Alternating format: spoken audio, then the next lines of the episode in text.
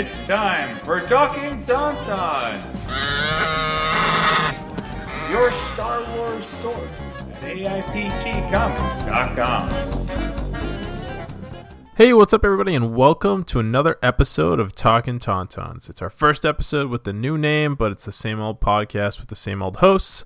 I am JJ Travers, and I'm joined tonight, as always, by Connor Christensen and Jim Lahane. And it's a very special episode tonight. We're all very excited. Uh, it is Tuesday, November 12th, and Disney Plus has arrived after a lot of anticipation and a lot of not so patient waiting. And all three of us have watched the first episode of The Mandalorian. Yeah, this is a, a year's a year's worth uh, culmination of podcasting because we have talked about the Mandalorian on every single episode, and we finally get to dive into it. And I, for one, am very excited, even though I didn't get much sleep last night because uh, I woke up at uh, well, I didn't wake up. I happened to be awake at one o'clock in the morning when the when the show drops. So I I'm very excited. I've been I've been sitting on these takes all day. I am super stoked to that we have finally arrived at this never-ending seeming wait for the Mandalorian and Disney Plus in general. As a father of a, a young girl, I am well aware of all of the Disney shows that um, are out there, and now I can free up my DVR finally. You know I was just thinking, Jim, is you brought up last episode, the one thing you wanted to find out about The Mandalorian was what time does it come out? And even though it has already come out, we still don't know what time the new episodes come out. Cause it kind of just randomly dropped in the middle of the night. I don't know what time the new episode comes out on Friday. like we still don't know what the actual timing is of the releases, but who cares? It's here. Well, we don't Yeah. even know what time it came out this time because even though you were randomly dropped, if, depending on what service you were on, it didn't work. Like my TV didn't work first thing this morning. The Roku kind of worked. The app kind of worked, but I couldn't watch the episode, and so it was. It, it, it may have dropped in the middle of the night for some like apps, but not all of them.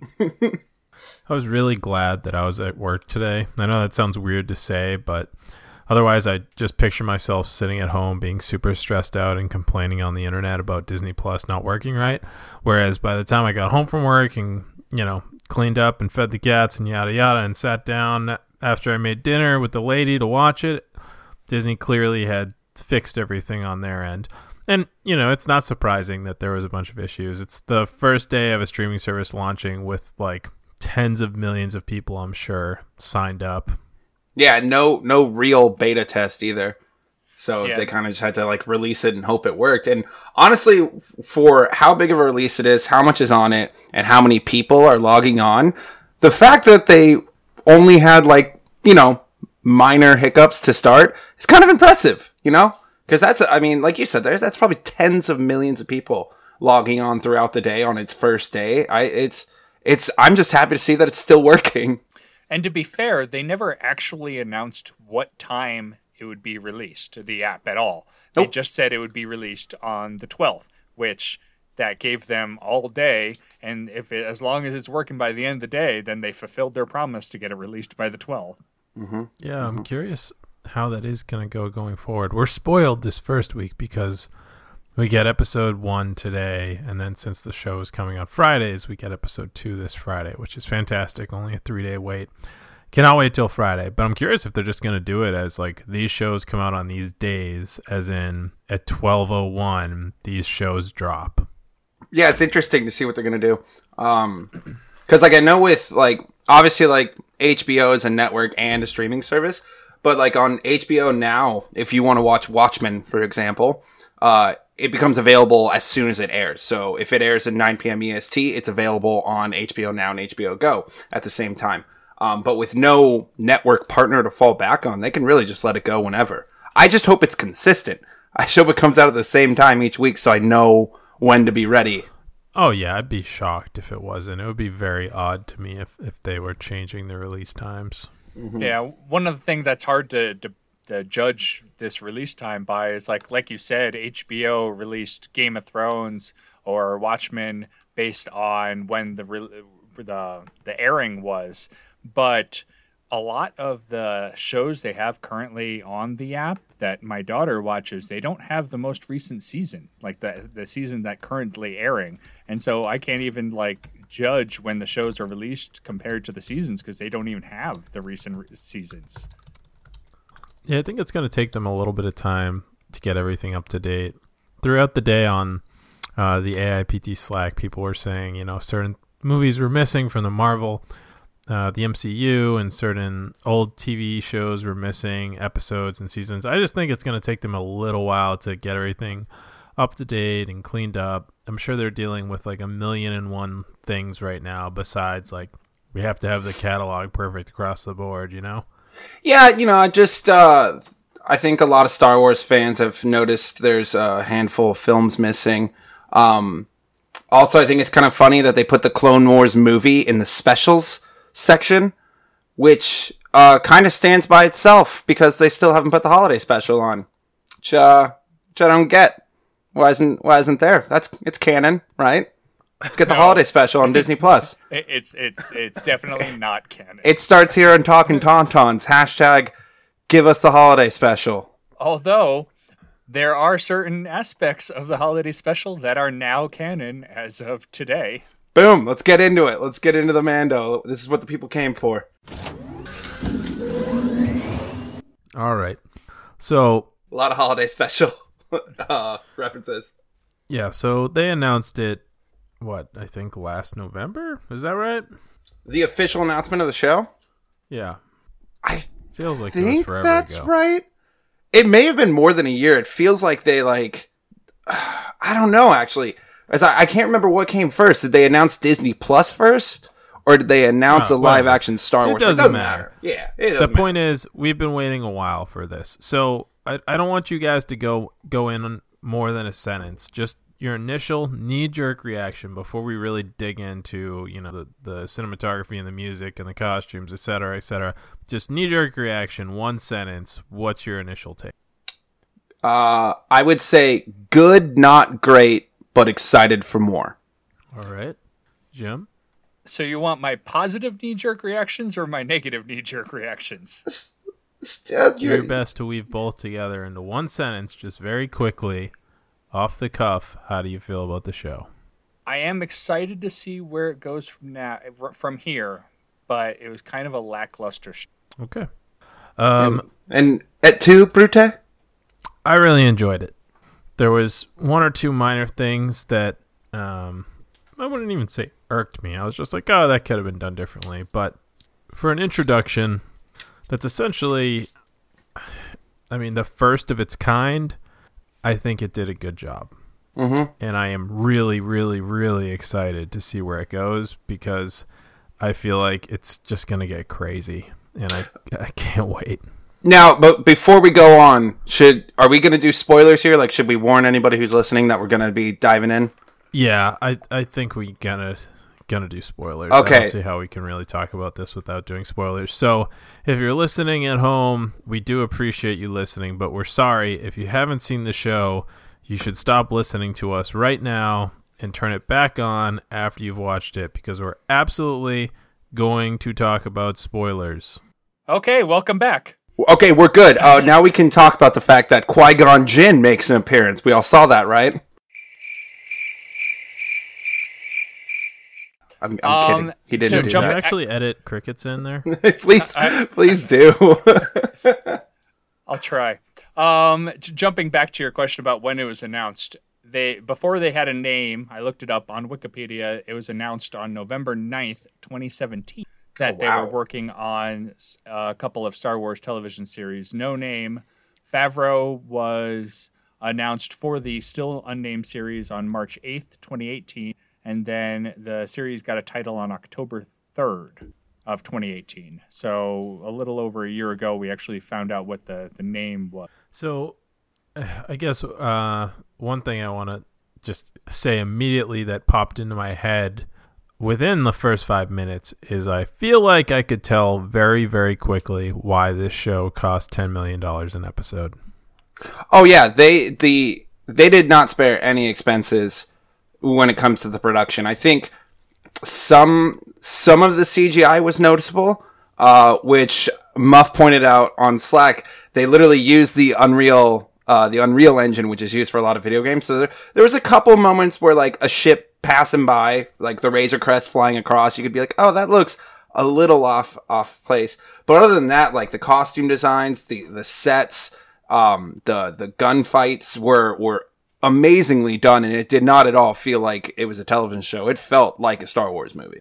Yeah, the the CGI really got to me at times. Um, the first shot, the very first shot of him kind of walking into the distance from like off screen or whatever, that felt like a video game. Like I don't know what it was about it, but however that was rendered, I don't even know if that was CGI or not. It just looked like a um, like a modern day video game. But then other times, like especially when IG Eleven and they were in that that gunfight at the OK Corral, uh, that was phenomenal. Like that, Yeah. that that was absolutely like fantastic. hmm totally agree. Like all all the fights, the the two major ones. I say all of the fights, but there were really just two big ones. They were some of my favorite like shootouts in Star Wars. Um, like the bar scene fight was awesome, and and I don't know, you don't get that many fist fights in Star Wars, so it was cool to to get that. I don't know that grittiness, and he actually cu- he cut a dude in half with the door. They didn't. I thought they were gonna like you know fade to black and just give you the sound, but they actually, you know, they show the guy's legs drop on the floor, and I, I was like in bed, like cheering when that happened. That was that was a rad way to like open up the series, set the tone. Like right, right from the get go, this show immediately made itself feel unique. It was recognizably Star Wars for the most part. There were some instances where I was like, you can't even tell this is Star Wars, but for the most part, it was very recognizable as Star Wars, but it felt completely new. And I don't know if you can say that about really any of the other films that they've made yet. This is the first live action thing, at least, that it's like, this is truly its own unique new thing. And that was very, very apparent from the absolute first second. So that is one big thing that I, I really enjoyed about this is how, how new and fresh it felt. Yeah, I, I'll definitely echo that sentiment. There's just nothing, you know, except for the stormtroopers, which we'll get to. Except for that, there's really nothing here that feels familiar. There's little Easter eggs and species that we recognize, but so much of it is new, and I just love that so much. Um, like, you know, this is the most we've ever seen out of an IG unit in canon. You know, there's plenty of stuff in in Legends and in the video games with assassin droids, but you know that by itself, right there, like how cool is that? They're in the guild together. They're both members. They have rules and a charter. They can split, agree to split the bounty. Like just that little, like you know, thirty second or less conversation between the two of them, and we've got like an entirely new look at bounty hunters in Star Wars canon, which I thought was super cool. Well, that's like all that stuff got carried over from Legends. Like this entire episode felt like, um, well, Dave Filoni was the, I believe, the director of this episode, and you have Jon Favreau, and they both went. Let's just grab a rake and pull what we can from Legends into this because they pulled tons of stuff from Legends. And that whole Bounty Hunters Guild, that's all Legends stuff. Um, the Beskar is Legends. Um, can't forget Life Day. Yeah. Shout out holiday special. Oh God. Yeah, I'm so I'm so glad somebody else caught that when he was like, "Oh, it's Life Day tomorrow." I was like, "No way, the holiday special." Well, But that- I think- you, the, the gun too. Well, yeah, the well the gun we've known for a while, but like the the spoken reference to the holiday special was the best. But what's cool about that, Jim, is, is you're mentioning all these things, and some of them, like you know, the holiday special uh, and the Bounty Hunters Guild, like I'm aware of them. The Beskar I didn't catch, but I think what's so cool about that is there's so many degrees of fans. Like you and I have read a lot of the Legends books as well as the comic books. And Connor and I have played almost all the video games. And, you know, there's varying degrees of fans, but regardless if you're like a diehard Legends fan or if you're a prequel guy or if you're, you know, um, new Star Wars canon only, like, regardless of where you stand on that, um, I feel like there's something here for everyone. And that feels really good. Yeah, I, I love that they also they they mentioned the mythosaur mythosaur um, where most people probably won't even realize what that is. Do you guys know what the mythosaur is? No idea. Uh, it's not the giant scaly thing that they fight in Clone Wars, is it? The one that has like the impenetrable skin. No, no, that's um. Oh, now now you're just gonna look because that I was- can't remember the name of it. That was that that creature was Zillo also Beast. that's it, Zillo Beast. That was also in the Kylo Ren Wow, Age of Rebellion or Age of Resistance one shot. Anyway, keep going, no, Jim. you you know what the mythosaur skull looks like. Oh, it's the man the the Mandalorian skull. Okay. That's the skull on Boba Fett's arm. Um, also happens to be my tattoo on my back. Uh, so that's the fact that they name dropped that, and that most people would have no idea what it even is. But uh, anybody in, in the Mandalorian mercs uh, would definitely that is.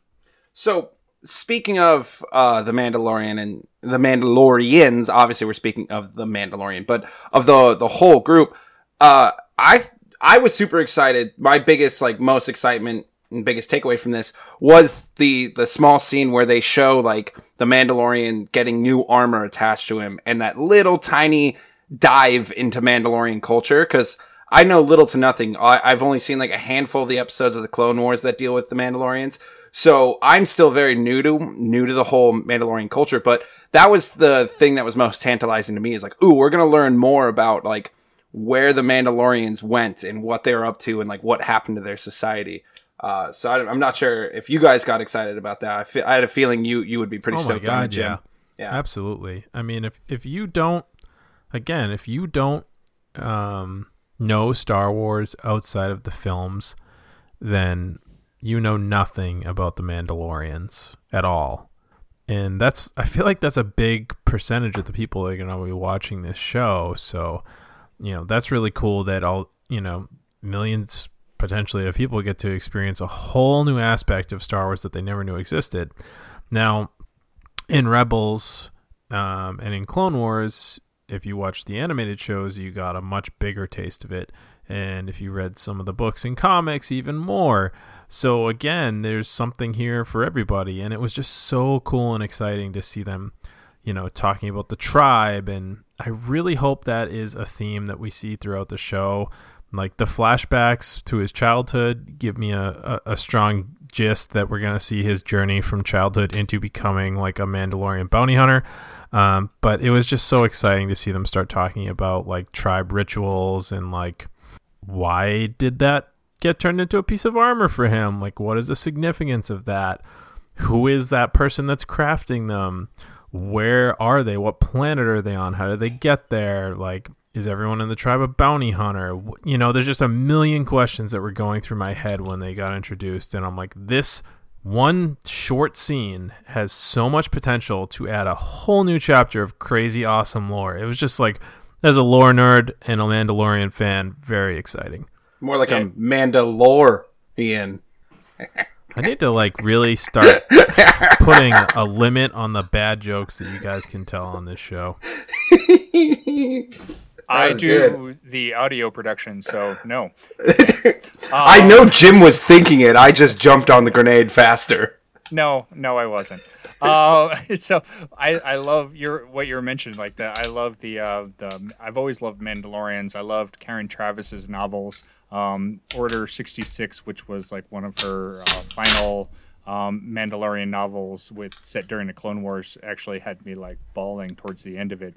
Um, I, I absolutely loved them, and I, I'm excited that Dave Filoni has started to like not started, but has been bringing this stuff back in through the Clone Wars and through Rebels, and now into this show. Clearly, we we I, I expect we're going to get a lot more starting with this scene. And there's like little, even in this scene, we get little nuggets of what used to be. Um, because she mentions that um, the um, the the Beskar, which is the the metal that's specifically Mandalorian metal. It's supposed to be super hard, and that is going to help a lot of what she calls foundlings. And he was a foundling, and then we see flashbacks of his uh, flashbacks of his childhood. And what I take away from that is that um, in Legends, the Mandalorians were kind of a, an adoptive culture, not really like a instead of they'll they'll parent their own kids, but they'll parent everybody's kids, and so they'll they'll collect children kind of and um, raise them as a family. And so that's what I'm kind of getting is that maybe he was one of these collected children, and that's what the, this term foundling comes from. And That would make a lot of sense. and also like we have Dave, uh, not Dave Filoni, we have uh, Jon Favreau, who was one of the supreme Mandalorians in the Clone Wars. He voiced Mm-hmm. Pre Vizsla, uh, leading this, and so we we have that connection through. I wonder, I really wonder if he'll uh, actually like make a physical appearance as a Mandalorian. I just want to see that sword get used. I forgot what it's called. Oh, from dark saber. Dark Yeah. Saber, yeah. I would, I would, I would love that. That would It'd be be, interesting to see how they did that effect. Yeah. It, it- I mean, it'd be, it'd be your way to get a cool lightsaber fight into the Mandalorian without actually bringing lightsabers in. Yeah, Um, they definitely they used. I can't remember. It was in Rebels. You haven't seen Rebels, but I don't remember. I what watched- happened to it in Rebels. Watched the first episode last night and absolutely loved it. I hate, I hate myself for not jumping on the Rebels train faster. I know this is a Yeah, bit of a it's so tangent. good. God, it, it, like I, all I did was watch the first part of the premiere, so it's like you know the premiere is forty minutes, whatever. I was Yeah. blown away. I was like, God damn, this is good. Anyway, back to the Mandalorian. We can do a Rebels episode later. Um, now to to shift to a, a different train of thought. One one complaint I had was, and I I know Jim brought up the same thing, was the pacing of it and how even though it was only 40 minutes it still even. felt like there was yeah 36 right is what it clocked out at? Thirty nine, 39 not with But- credits. it it felt like there was some stuff that didn't need to be there. And i'm specifically talking about the scene where he learns to ride whatever that beast was. I there's a lot of like boring scenes in movies that you can go okay it at least serves a purpose and it's a good purpose that it serves. Um but with this it was uh kind of a boring scene that g- got rid of any tension or of excitement of the Mandalorian going after this bounty, and it also it lessened the coolness of the of the Mandalorian to me. Like it, it was like, oh, look at this punk who can't even Oh, ride. come on. the- I don't know. It just it it. I think it was Muff said it like You're it gonna- demasculated him. It, it took away the like the mystery. I'm sorry. Like, I agree that that scene just kind of felt like, why is this happening? This just feels like, it just feels like it didn't belong and it was awkward, but it didn't emasculate the character for me. It's, it's one small scene. The guy it at the start of the at the start of the show, he like easily handily took out three guys by himself. He's got a rack of bounties in his ship. He was going to take on four stormtroopers and not, you know, sweat it. And then he took on this whole camp. Like, it's an awkward scene. That's all. Well, that one, that, and that's what I'm saying. Is it doesn't it doesn't fit with the rest that we we a have already seen of him in that opening scene where he has the the sweet bar fight, and then what we see in the rest of the show, and then there's this like one scene smushed in there where he can't figure out how to ride an animal, and it's just I don't. It's like I said, it it, it disrupts the pace. It feels out of character for a character that we like just met, but it's still immediately it's like this doesn't feel right. I don't know that that whole scene. It obviously did not ruin the episode, but it was just like, wow, why did why did they put this in here? I I've actually been thinking about this all day since our conversation, and I think what that scene does is to place him as kind not like necessarily a noob, but he is not a a, a fully mature um badass i guess would like would be the best term because like yes he's great at fighting but he can't do everything and that's what the um the guy pointed out he's like oh mandalorians were riding mythosaurs you can ride this um this terribly cgi'd creature and We'll call it a Uh, Bulbasaur for fun. yeah, and, and like it kind of goes along with that. Um, the the the woman Mandalorian she mentioned she mentions in their conversation. She says, "Do you have your signet yet?" I think she asked him, and he's like, "No, not yet." He's like, well, "She'll." She's like, "You'll get it. You'll get it soon enough." And so I think that's kind of like a status symbol when you get um, like enough experience. And this was the show that he doesn't have that experience yet. I guess felt like it was that humanizing him a bit. Like, just, you know, taking him down a small peg here to, to still remind people, like, he's not invincible. Yeah, I, I like I that that makes sense to me, and I I hadn't really thought of it that way, but it just I I don't know. It was the one scene that like really irked me. Was like this just feels unnecessary. Um, and then because of the shortness of the show, it makes me a little worried moving forward. Like, are there going to be scenes like this in every episode where they're just putting a you know a five to ten minute sequence in just to fill time? But then again, didn't they shorten it from ten episodes to eight because they realized they only needed eight? So maybe I'm just I don't know. Maybe I'm just being paranoid. That also couldn't have been a cheap scene. Usually, time fillers are cheap, like talking Yeah. scenes.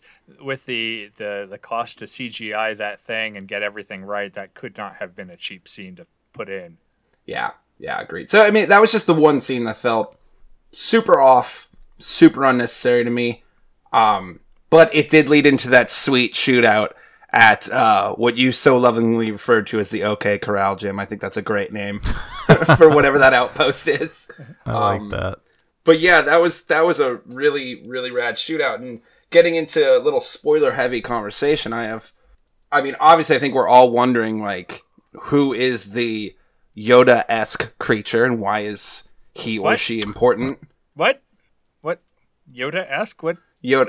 Yodeling, Yo- yodel, yodel, yodel, yodeling. You're jumping right to the end. My my episode said cut off like two minutes before the end. What are you What are you talking about? Are you So- being serious, Jim? no, I'm not being serious. Oh, okay. Um, but It's hard mo- to tell sometimes. what I'm kind of more interested in, not more, but I don't know. I guess yeah, more interested in is are, is IG Eleven already done? Like, is that it for for IG Eleven for the whole series? I So- hope not. That would suck, right? That would be like, oh, he was super cool. That was the first question Nicole asked me, and I was, I was like, maybe there's another droid. Maybe he repairs him. It would just be so weird to me if that was literally it. Like it would He's a- be. he's a director in the series, so he's clearly going to be around. yeah. I don't know. It would. It would. It would be a double edged sword because it would kind of suck. Because one thing I did like uh, off topic really quick about IG Eleven, it was he was the first droid that they've introduced in a while who didn't have an over the top personality. He was very much a robot, like, and he had a robot personality, um, which I enjoyed because you know a lot of the complaints, whether they're valid or not, have been like, oh, the the droids have more personality than the characters do, and I felt that this wasn't the case this time. They they flirted a fine line of making him enjoyable without making him like basically just a human character. Um, but if if they do end up like, nope, he's dead, like they killed him off in the first episode, that's a good way of setting the tone and saying like, look, nobody is safe in this show, even if they're voiced by Taika Waititi. Like, we'll kill off anybody. So that would be a good way to set this, you know, set suspense and, and set the stakes. I'm gonna back us up here because we're jumping all over the place. Um, since you brought it up, let's talk about the what we're guessing is the infant Yoda species. Um, since I believe to this day there is no species name besides Yoda species for them. Um, I, I refer to I refer to it as Yaddle species. okay. Um, yep. Species unknown, according to Wikipedia. So what do you guys think about this? I don't know. See, the, there's obviously a massive theme throughout Star Wars is lineage. So I think immediately everybody is going to want to say like, "Oh, this is Yoda's kid somehow." Which I think is just too cheap and easy. So I think we should just like nip that in the bud right away. I don't think that's going to be that's going to be it. And if it is, if that's the big twist about this baby, it's like, "Oh, this is Yoda's kid." I'm not going to be upset, but it'll be a little disappointing. It's I sincerely hope it has nothing to do with Yoda. yeah. You have so far in canon and I think even legends. Like I can't remember. Um, there may have been a couple. I, I guess back in the Old Republic there was at least one, but but you're looking at like two of this species, maybe like three or four total ever. And so it's an interesting concept to immediately get your attention because everybody knows how kind of sacred this species has been placed. And the two in canon are both major force users that were on the council. S and um, you know what I'm guessing, we don't know for sure, but what I'm guessing is Imperial Remnant. At least we know they're former members of the Empire, so I'm gonna go with Imperial Remnant. Uh, they want this baby, or this, you know, if it is 50 years old, we don't know if it was in stasis, we don't know, but we know that they want this mini Yoda or whatever it is. Um, so Yeah. why would they want this? You know, like that's another big question. Like, how do they know about it, and why the heck do they want it? Like, what's the significance here? I would assume that it is a 50 year old baby because Yoda's 900 years old. Maybe they just take their babies for like 100. Um, I would I would assume that it is like not it wasn't in stasis. But you're right. It's the this is set two years after the fall of the Empire, um, three years after Return of the Jedi. So you're looking at people who I, I wouldn't even say Imperial remnant. I'd say former Imperials, um, like warlords and stuff. Yeah, I was I was gonna ask, do we do we know for sure that this is some organized imperial remnant, like you said, JJ? Because I the way the stormtroopers looked, I had this feeling that they're just at this point they're just guys looking for work and they're hired security guards. That didn't like. That's just the, the sense I got because they looked a little disheveled and dirty and out of place. I But think that's more just implying like, hey, the empire is in shambles, and this is what we're we're left with here.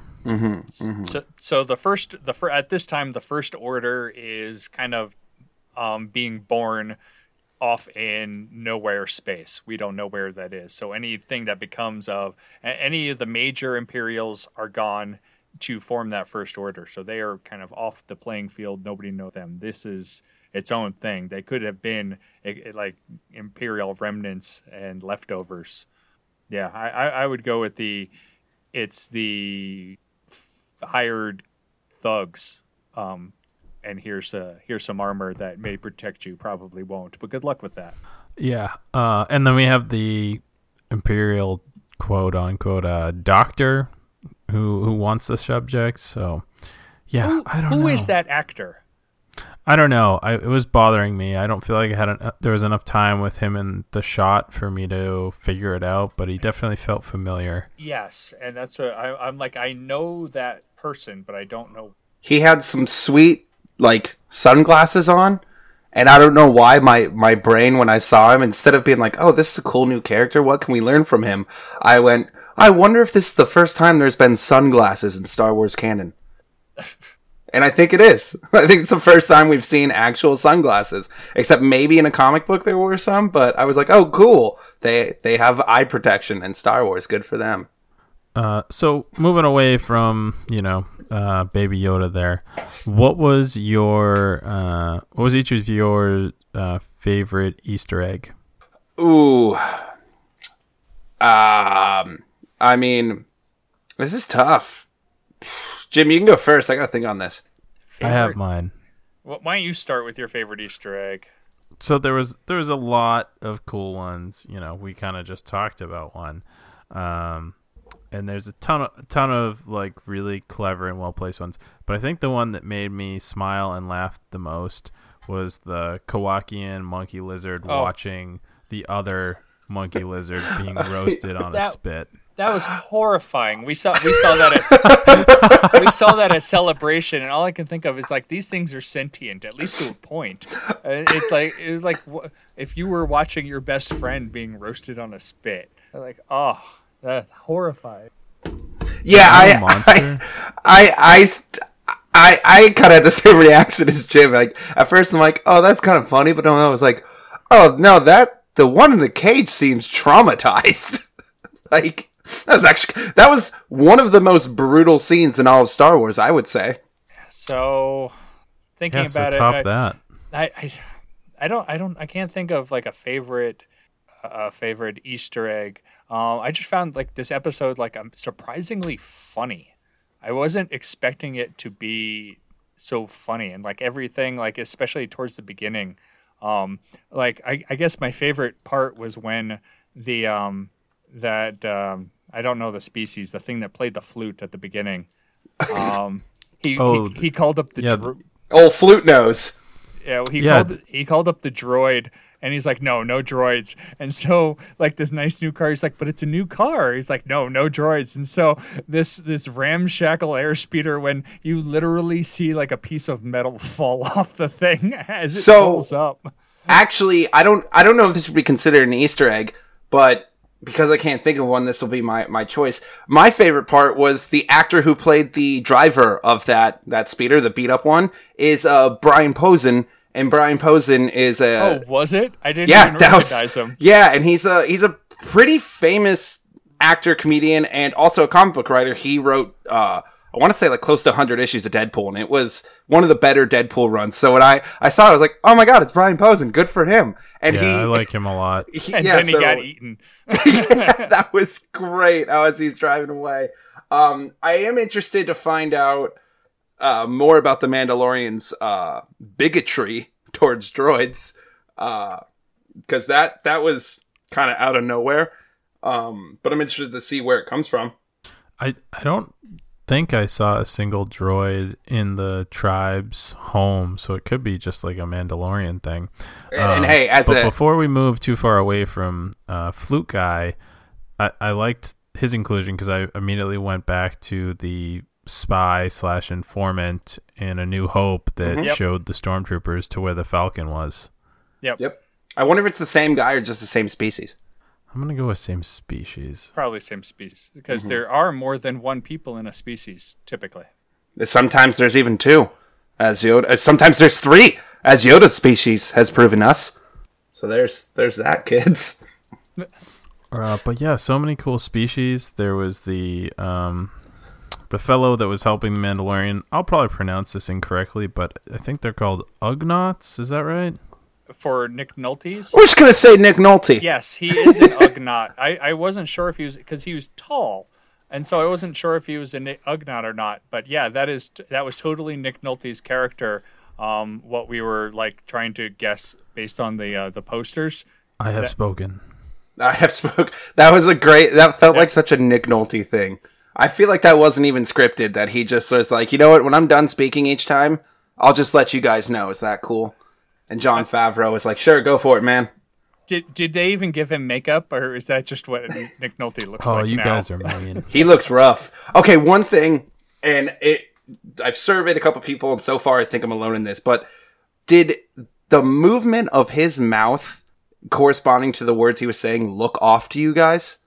I did not notice it, so I- I'm gonna say it was fine. But I also wasn't particularly paying attention to that.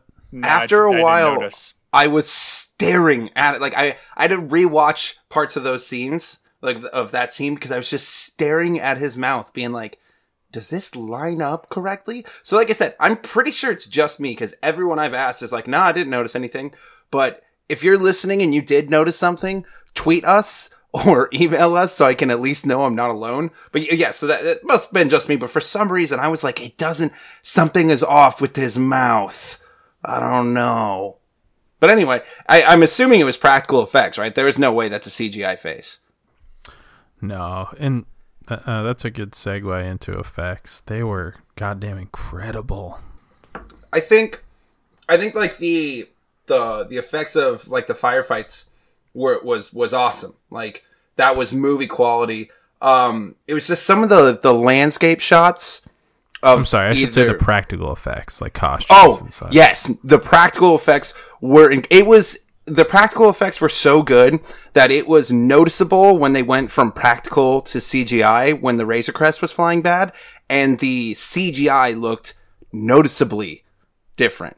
Like you, I, I, maybe it was just me, but like I could tell, like, oh, that's a CGI Razor Crest, and that's their practical effect that they showed off at Celebration, where they were actually using like a physical spaceship to to mimic some of the the, the movements. So, yeah, when when they relied on practical effects, it showed, and it showed for the better. Yeah, and like um when they're in the towns, like it felt real and like at celebration they showed us like the behind the scenes and they were in they built the towns and everything every, everyone was there and I loved the um I, I actually probably uh here's probably my favorite Easter egg was the um the, eyeball droid that uh that Oh yeah, out. from Jabba's palace. Yeah, I, I really like the eyeball droid. Um, and so like all that felt genuine. And what kind of you were saying is that it was the landscapes that felt off. And I don't know why. And that was basically the opening shot was this huge landscape and it felt off. Yeah, the same thing happened when he was uh, on the planet where he, you know, eventually found the bounty. When he was like kind of looking around with his um his gun scope and switching bet- it was switching between like showing him looking around and him looking through the scope. Yeah. Something about it felt a little weird. It wasn't like, you know, oh my god, this is awful and it's a huge problem. It just felt a little off. Oh, I didn't Uh. actually have any problems with that that part. Uh, but either way, if if these are the biggest problems the show has, like you know, a little weird CGI, then I think it's gonna do just fine. Uh, the action sequences, man, if this is our first taste of what they have in store for us, I feel like we're gonna see some crazy stuff ahead. Uh, because thinking of all the things that Marvel and Disney have put together for, you know, their fight scenes from their superhero Netflix shows, like there's so many more possibilities here with Star Wars and that bar scene, and then with him and IG Eleven, that that fight scene was just fantastic. Um, I yeah, I, I am kind of concerned about like the pacing and the CGI. Is like um like when you have an ongoing series, like when you get when you release the first episode and you get kind of people's reactions, you can kind of tweak things a little later. Like here, you have I, I would assume the entire season's done, done and in a can because we're you're we're gonna have the last episode in less than a month and a half, and so. You, the entire we're not to see any differences like if we had some problems i imagine those problems are going to carry through the whole s- the season at Yeah, that is that is one problem when you go to the streaming models. Everything's uh, filmed at once, but I don't I don't think there was anything glaringly bad enough here that has me actually worried. You know, um, like you said, I think the pacing of this episode made me think like, ah, you know, I hope they don't try to put so much filler in in episodes coming up.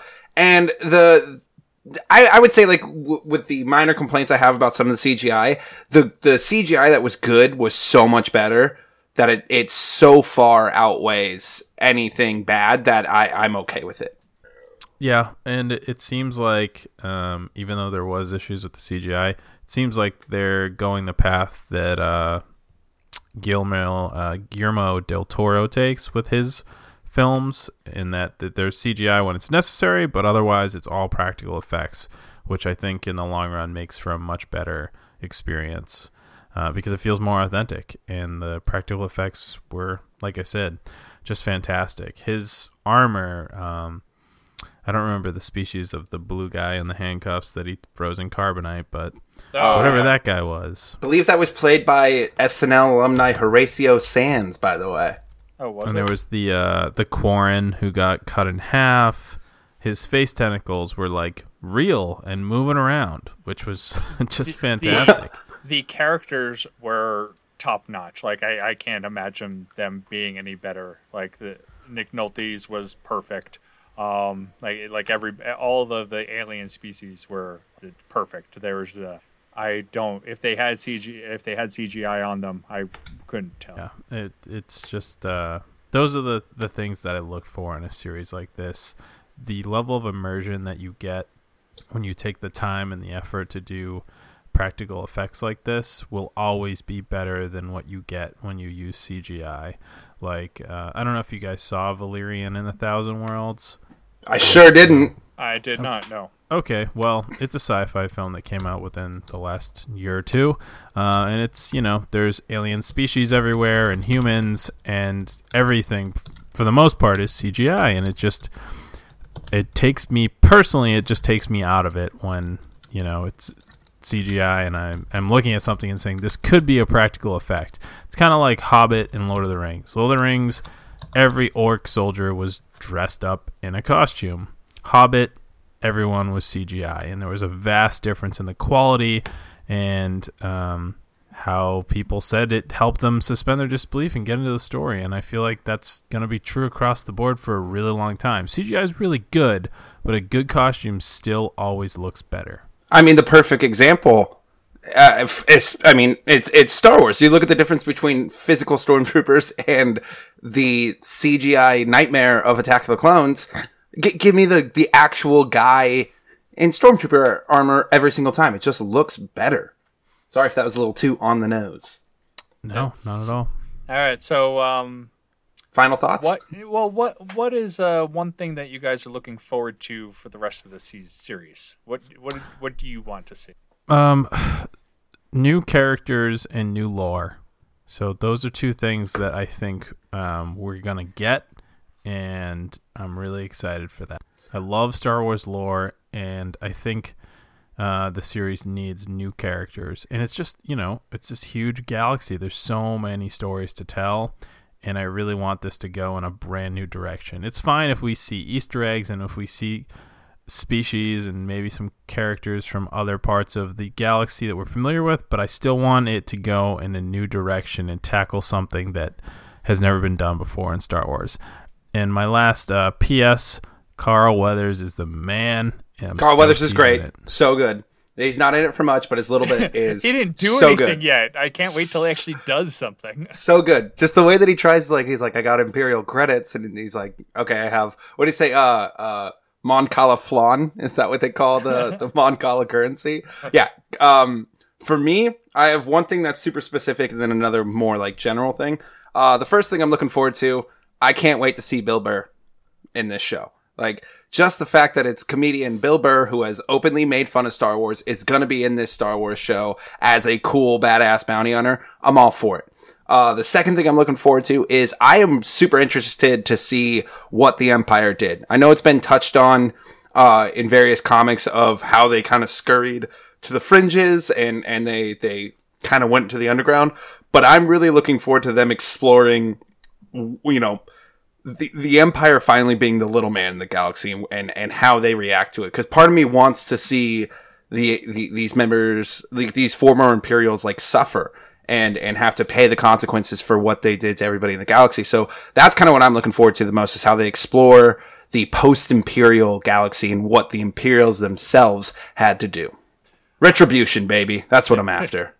I am looking forward to kind of like what you were saying before about how well the fight scenes were in this episode, where they go from here, because you still have yet to introduce Gina Carano, um, who is the former former rebel shock trooper turned mercenary.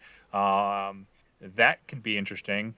And you haven't yet seen um, Ming Na Wen yet, who is an assassin in the series. And so I think like just those two descriptions of the characters lend to a um, continued presence of them.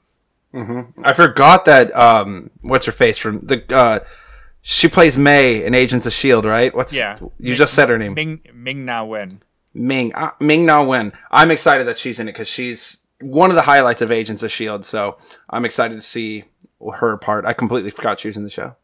Yeah, so uh, I think closing out, we can all say that we're really excited for the future, despite some minor gripes here and there. Uh, the effects were awesome. The direction the story is going is really cool, and the fight scenes were pretty top notch. Yep, that wraps it up. Minor minor grievances overall. Very good. Excited to see where it goes from here. All right. Uh, so some quick pieces of news before we get out of here. Friday is a big day for Connor, myself, and millions of other gamers out there. Finally, Star Wars Jedi Fallen Order is out. And shockingly enough, all the reviews that are slowly leaking out is saying that it's an EA game that doesn't feel like an EA game and is actually really good with no microtransactions. How crazy is that? And a single player. Gasps. It just So means many that it, um that they haven't fixed it yet. yeah, yeah. It just means that like, well, there's still a a five gig day one patch, but it'll be worth it. Uh, I mean, I'm I'm gonna pick this up Friday as soon as it comes out. It's gonna take over my whole weekend, uh, which is good because I'm playing way too much Modern Warfare over the past like month or so. I am, you know, a little uh, timidly excited about it just because I'm not the biggest fan of like Dark Souls and that gameplay style, and I know that's what this is. It's it's uh, the the Dark Souls gameplay, the Bloodborne gameplay with a Star Wars overlay. Um, I'm more excited just to experience the story.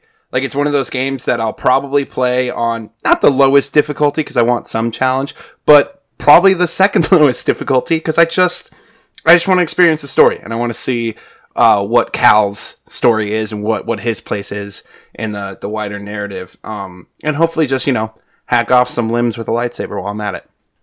Uh, yeah, I pre-ordered my copy so I could get a uh, orange lightsaber and some other cosmetics. I normally don't pre-order, but uh, I've been waiting for a single-player Star Wars game since EA got the license forever ago, uh, and it, yeah, it was just I really had no choice in the matter.